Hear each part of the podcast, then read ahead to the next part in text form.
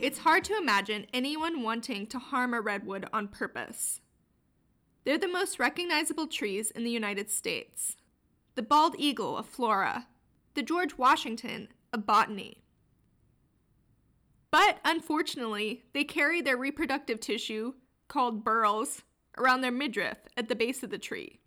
This interesting looking wood is easy for humans to access, and people will pay a lot of money for it to make products. When I searched redwood burls on eBay, there were results for coffee tables, bowls, and clocks. Redwood burl poachers work at night. They go into the protected parks in Northern California and slice off the burl from the tree. They might also cut the whole tree down to reach higher up burls. With chunks missing, the redwoods are left more vulnerable to disease and insects. Redwoods can reproduce in a few different ways, including cones. But new trees will sprout from burls, and when they're removed, it's one less way the species can carry on.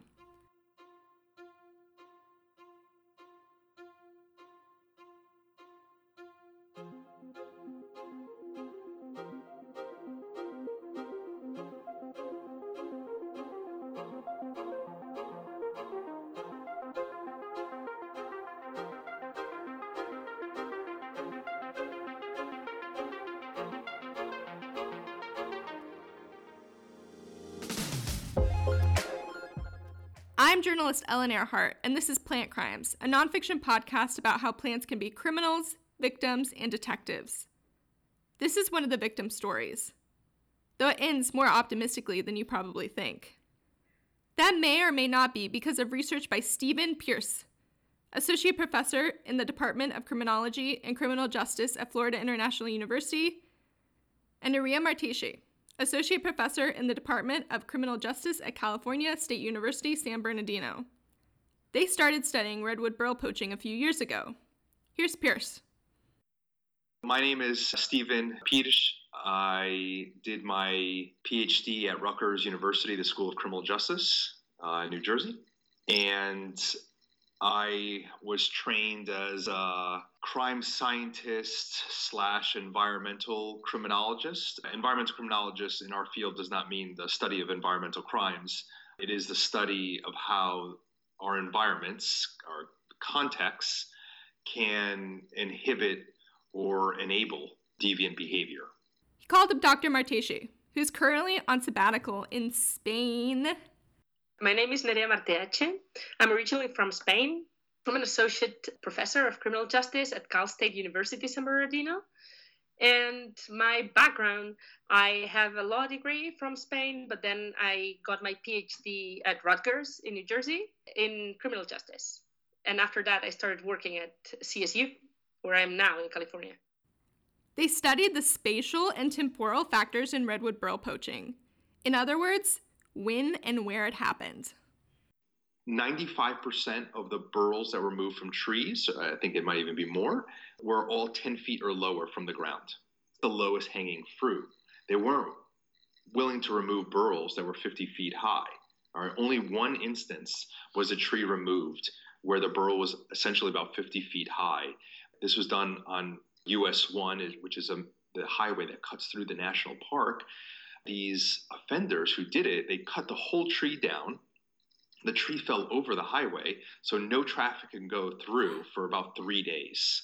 Oh, um, wow. Um, it's a pretty extreme example, but most offenders are not willing to cut down a tree for a burl. They're willing just to target those trees that have burls that are low to the ground.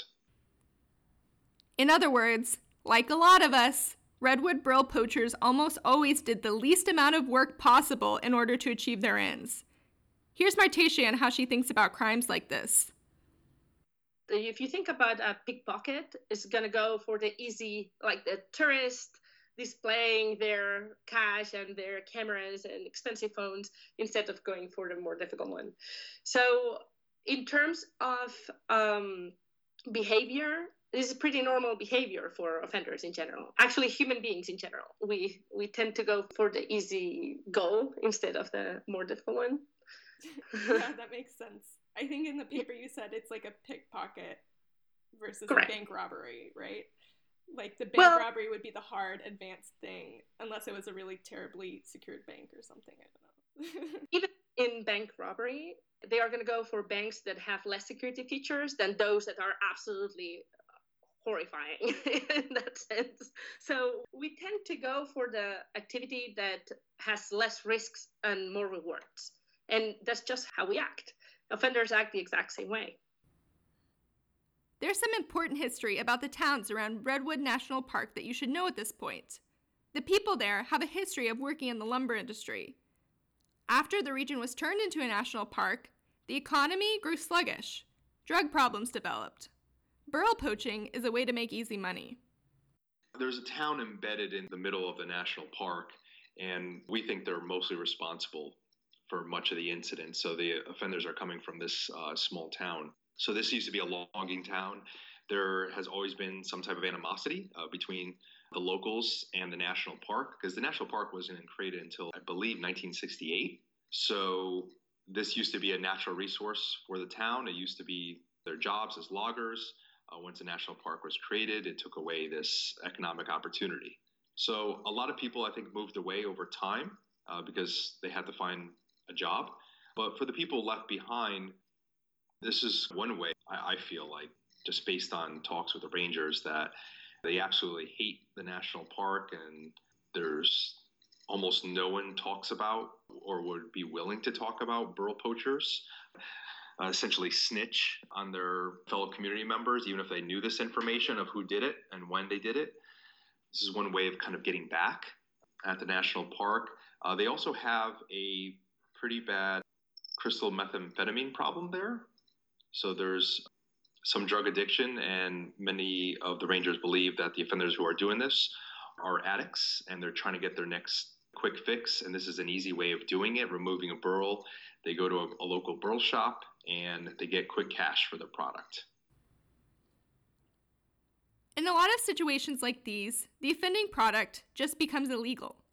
You can't buy or sell turtle shell or ivory in most places. But redwood products, and especially redwood burl products, are still easy to sell. They're not listed on CITES. Pierce and Marteache had to think of different ways to advise the rangers on how best to protect the redwoods. So, what were some of your recommendations to the rangers after you did the set of studies? So, in addition, we found in terms of environmental features that the areas with a greater number of redwood targets were the ones that were at higher risk of poaching. So, that means offenders are wary and mindful of where there's going to be a greater chance of finding suitable burls uh, within the national park because it's not the redwoods are not evenly distributed within the national park. Some areas have a greater concentration of redwoods, and we also found that the closer proximity to a greater number of burl shops. Which operate as licit markets, but also operate as illicit markets because they don't ask questions when someone comes in with a burl. There's no identification that's required in terms of a photocopy which is standard practice if you go to any pawn shop in the United States. There's no requirement in California to have any of this paperwork. So, if an area is closer to uh, burl shops, a greater number of burl shops, uh, it has more redwood targets, and is and has more roads cutting through, particularly you know primary, secondary, and tertiary roads. Those areas were at higher risk. Uh, we created a, a risk map using one square kilometer grid cells and we suggested that really there's only a couple areas within the park that are at, at the highest odds of poaching activity based on previous poaching incidents and these environmental features. So, if you're going to allocate resources, you should be doing so within these particular areas of the national park. Really, less than 5% of the areas were at a super high risk. You have to close down these burl shops that are operating in, in an illegal fashion which is very hard to do. They tried to pass a law at the state level to make the crime of burl poaching from a misdemeanor to a felony. The California governor decided not to. There is no requirement for photo identification when selling redwood burl to any type of shop. That would obviously make it more difficult. There would be you're increasing the risk that someone would get caught because you're leaving evidence behind. So other things they could do any intervention should be done in the high risk areas we've identified in our map. The problem with the national park is that there are a whole number of roads that cut through the park that cannot be gated at night. It's impossible. We, we talked to the rangers about this. Only the main entrance is gated. So all these small roads can cut through the park and you can drive within them at any time. So you are leaving that opportunity for poachers to go in at any time they want and to poach redwoods without really being detected. So this makes it more difficult. You um recommended that they shut down a road, right? And then they did for a little bit, right? Right. So that was a very good example of what we call situational crime prevention. You are removing the, the greatest opportunity to poach. So there was a number of incidents that happened on this one scenic road. So it's called Newton B. Drury Parkway. So they decided to close it down for a couple of months. So at night they were able to close it down by just barricading it from the north and south entrances and that was they just became desperate the problem of course was when it comes to tourist season which is the summer they don't have enough rangers to you know block this road at every night because they have to be at other places. So they decided to scrap that idea by the time tourist season came by. But that was a temporary solution. We suggested to kind of build on that to have some sort of gated entrance where you would be given a ticket as if you were going into a parking garage and it can measure the amount of time it takes from going through the first gate to exiting the gate on a high risk road. This one was the Newton B. Drury Parkway. So if it's supposed to take, let's say, two minutes going at the speed limit and you come out of it 60 minutes later, right, that would send some type of ping to headquarters to check it out, right? At the very least, even if you're not a poacher, your car might have broken down in the middle of the road and the police are there to help you. In the end, burl poaching mostly stopped. No one's really sure if that was because of this research, societal changes, the heightened vigilance of the park rangers, or media attention. Marteache talked about how this was a crime of convenience. Maybe, at one point, stealing redwood burls just became more difficult and therefore less worth it. What I'm interested in is whether these kind of crime uh, interventions, whether they actually work or not in the field. So right now, there haven't been any incidents since 2014, 2015. They believe that because of all the media attention, the local and national, all the calls that burl shops received, they actually were deterred and scared. Journalists were saying, Why are you allowing this to happen? Right. So apparently, the burl shops were getting calls around the clock and it got really annoying to them. Uh, so they feel like there's an increased pressure on them and more scrutiny of their practices. And apparently, some of the burl shops actually closed in the last seven years because of the little business they had. I did one more interview for this episode that I wanted to share with you. I went to downtown San Francisco to speak to Kirk Crippens, a photographer who spent many years documenting the redwood burls with his creative partner, Gretchen Lemaistre. I'm Kirk Crippens. I'm a photographer. We are at RayKo Photo Center, which is a San Francisco photography institution which is actually closed to the public now, but I still have access to it. And I'm doing some work here, uh, working on an application, scanning some film tonight. And Ellen came tonight uh, to do this interview. And when we looked around RayKo, she thought that this small uh, darkroom space that we're in uh, might be uh, good for sound and for recording this interview. Like Stephen Pierce, Crippen heard about the burl poaching from a news report. Gretchen and I worked together for many years in different capacities, and we had collaborated on a prior project. And she also helped me just in the background for many years with editing and advice.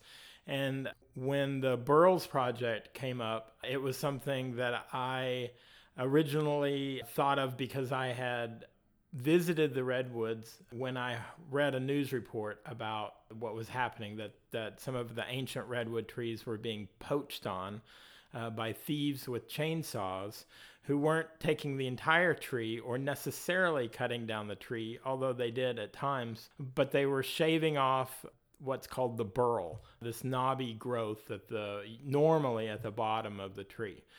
And I wanted to do the project with Gretchen because we had talked about uh, working with a large format camera for years. I'd been working with large format 4x5, but I'd not worked with 8x10 before. And we both had an aspiration to do a work with an 8x10 camera, which shoots 8 inch by 10 inch sheets of film. It just seemed like a culmination of years that we had put in together and thinking about work and in editing work together. And then we did a portrait project together in Palm Springs. This seemed like a good collaborative opportunity. So, do you remember the first time you read about this in the news? Like, what were you doing? Where did you read it? What was that? Yeah, absolutely. I remember. I was scrolling through one of my social media feeds and I saw an article and a photograph. The photograph, I remember it distinctly, is a color photograph of a ranger standing next to one of the trees that was severely damaged, uh, one of the trees where they had cut off giant chunks as far as they could lift their chainsaw and all the way down to the, the ground. And the ranger had spray painted the tree when they had found it, the damage with, the, I believe, if I'm not mistaken, with the date, maybe the date that they found it. And they took this photo uh, for scale of themselves next to this damaged tree.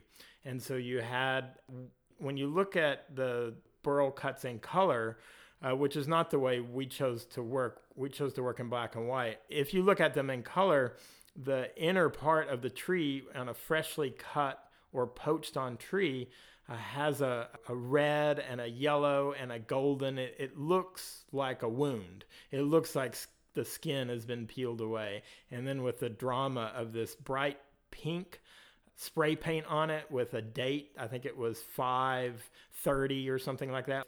Uh, and then the, the ranger dwarfed by the tree, but even dwarfed by the giant poach cut scar on the tree. And so it just so happened that I had been on a trip recently that took me from Portland back to San Francisco Bay Area where I live and I had visited the redwoods during that it was a road trip in my car and so I had just been in on the sacred ground if you will of these giant redwoods standing in awe of their majesty and I was moved. I was moved at finding that photo and reading the story and shocked. I had no idea that it was happening or would happen or could happen. You know, sometimes when I feel like I should do a project, when I think, oh, this is for me to do, or, in this case, for us to do, Gretchen and I, when I come to these projects, sometimes it, it's a research and a looking into and a thinking about for many months because I know what the commitment is. If I say yes to a project, it's yes to all the expense, all the time, all the energy, and all the work and research and connections that it takes to manifest these projects. But I will say for Live Burls, it was immediate as soon as I read the article, I knew that I wanted to do something about it, do a project. I didn't know the details or exactly how I wanted to work, but I knew that I wanted to do something. Was your next step to approach Gretchen about it, or did you get in contact with the ranger, or what was your next step? My next step was to approach Gretchen and to talk about it and to talk about some of the initial logistics. And I'm skipping ahead because it took a lot of research to get out into the field. When we went out into the field, when we finally got to that point where we were shown where these scarred trees were, we had to consider if we wanted to do color because color was very dramatic with these scars. But one thing that Gretchen and I discussed from the very beginning was if we're going to take the redwoods on as a subject, the redwoods have been photographed forever as long as photography has existed. And there is a strong, big history in master photographers going out and photographing, in effect, these quote unquote same trees. And the master photographers often worked with these large format cameras. And so, one reason why we specifically decided to use the 8x10 and to go with the black and white was to continue that conversation that had been going on in photography with these trees. Talking to Crippens about his creative process was fascinating. The team put so many years of work into the photographs. And um, so you were out there studying the burl scars so intensely. What did you learn about the poachers and the poaching process while you were out there studying your subjects? So when you drive through Orick which is the last little town before you come to the Redwood National Park. From, if you're driving from the south to the north, Orick is filled with burl shops. So the, that's the first thing you notice. Like, here's all these shops that are selling redwood souvenirs and they're selling redwood burl. Well, that's because there's a legal trade in redwood burl. If you own private land that has redwood on it, you can harvest your trees or your burl, you own it. That is an interesting balance to the fact that it's a lot like ivory when ivory was a legitimate souvenir or decorative object. There was a legal trade in ivory, and people would buy it or collect it, uh, bring it home from their trip. But then the problem arose when people were poaching elephants. And of course, now we know the problem arose because the elephants are so valuable just as a being. Why would we want to do that? But of course, it takes us a while to realize these things as humans, it seems like. But it's the same with the burls. The burls have always had a legal trade. Well, of course, the problem at this point in time in history is that many of these old growth trees have been harvested already. And so now there is a black market that has come up, like in so many other industries, around burl wood. And so we also found out that most, if not all, of the poaching came from people in the local area. It wasn't necessarily people coming from far and wide to steal the burls, it was people from that area who are familiar with it. And in some ways, it also came out that they feel entitled to this wood. It's something maybe they've grown up with.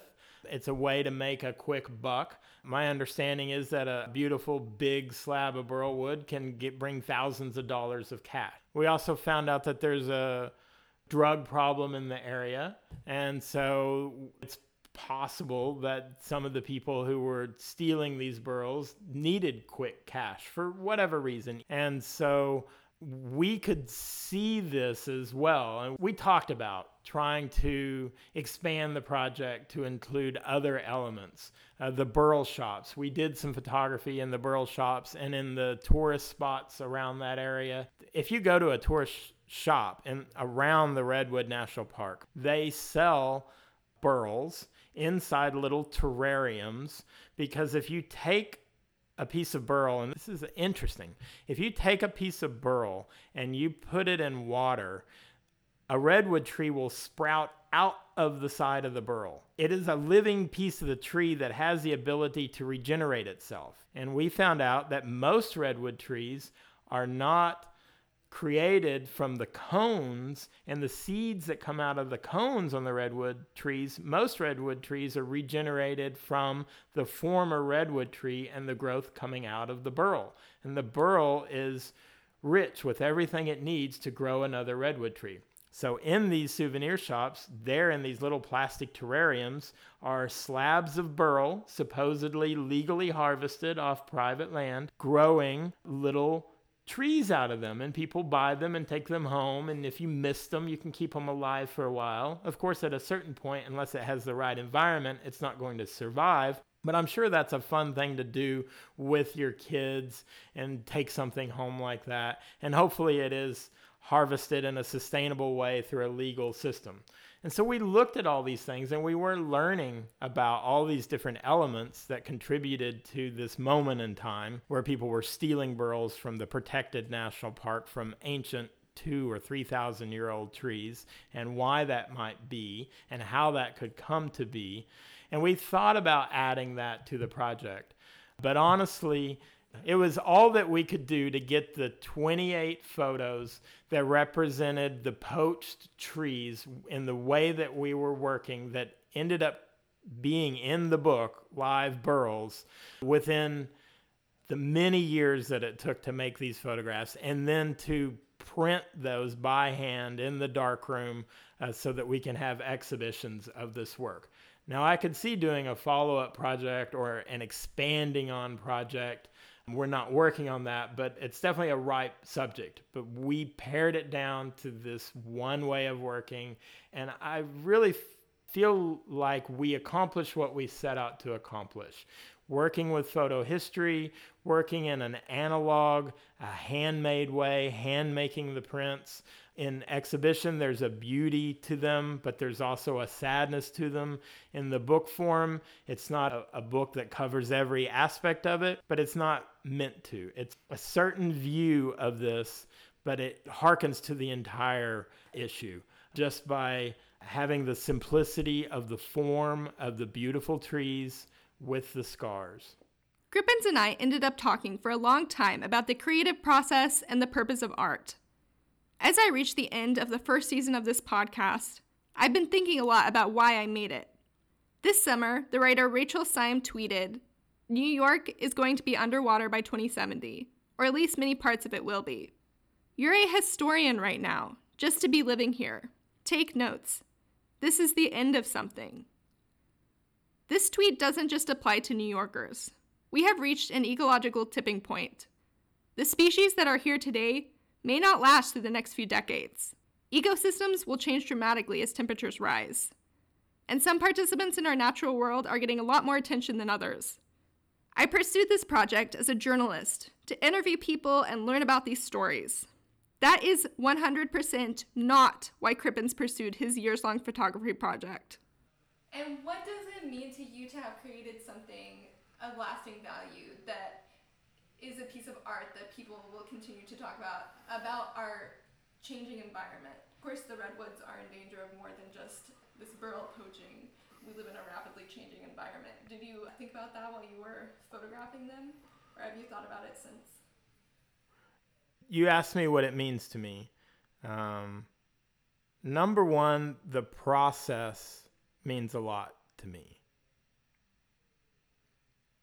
The journey that you go on in creating this work, the time spent with the trees, the time spent to slow down and do it in the way that we did it, means everything to me as a human being who is on a journey to understand himself and the world.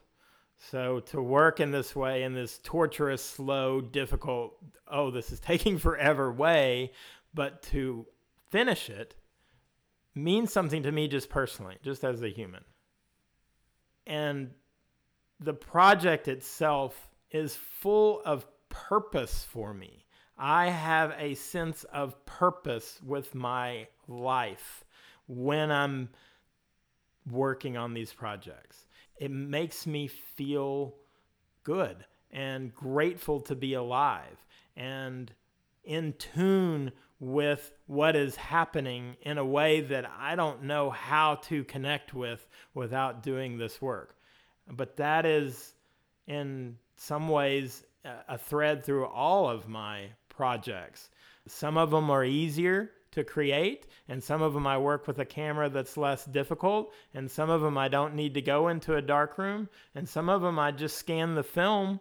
So there's nothing wrong with any of these ways of working, but all of them come from a place inside of me that is trying to connect with something bigger than myself, something outside myself. And I am the I am the conduit when I'm doing this work and that's why sometimes I take many months to decide am I going to do that? In effect, should I do that? And that's why it was a little bit surprising with live burls that I knew immediately, yes, do that.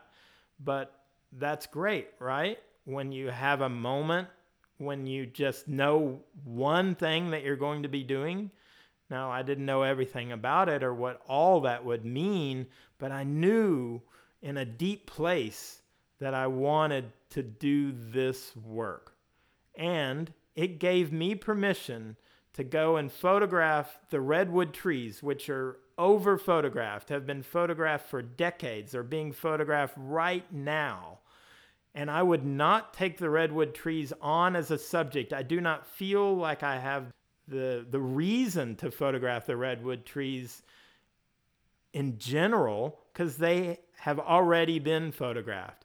But when something like this comes up, when there is a poaching or a scarring or a tension in our society or something that gives me a conduit to take one of our icons, one of our great things that we as humanity have, and all of a sudden I have access to it because something has happened so that I can take it on as a subject.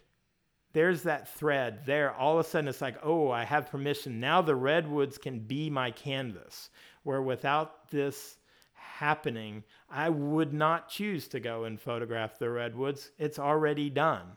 But the scarring, the poaching, this particular tension in our society, and all of the social issues that come up as a result of thinking about that, all of a sudden there's my pathway into something that I would love to photograph. It's full of purpose. That's a wrap on season one. Thank you to every person listening to this, and thank you especially to all the kind people who left reviews. This podcast has been a learning process for me, and I appreciate you sticking with me and supporting it. Thank you to Nikki Duong, who has shown unflagging interest in this project and has spent many hours listening and editing and talking to me about it. Also, thank you to Nikki for the incredible art she made throughout the season. Thank you to everyone who's given an episode a first listen and provided feedback, including Leslie Nemo, Larissa Zimberoff, Elena Lacey, Daniela Bly, Zara Stone, John Agnew, Eleanor Cummins, Brian Gutierrez, Serena Ashbani, and Jill Mertens Meyer.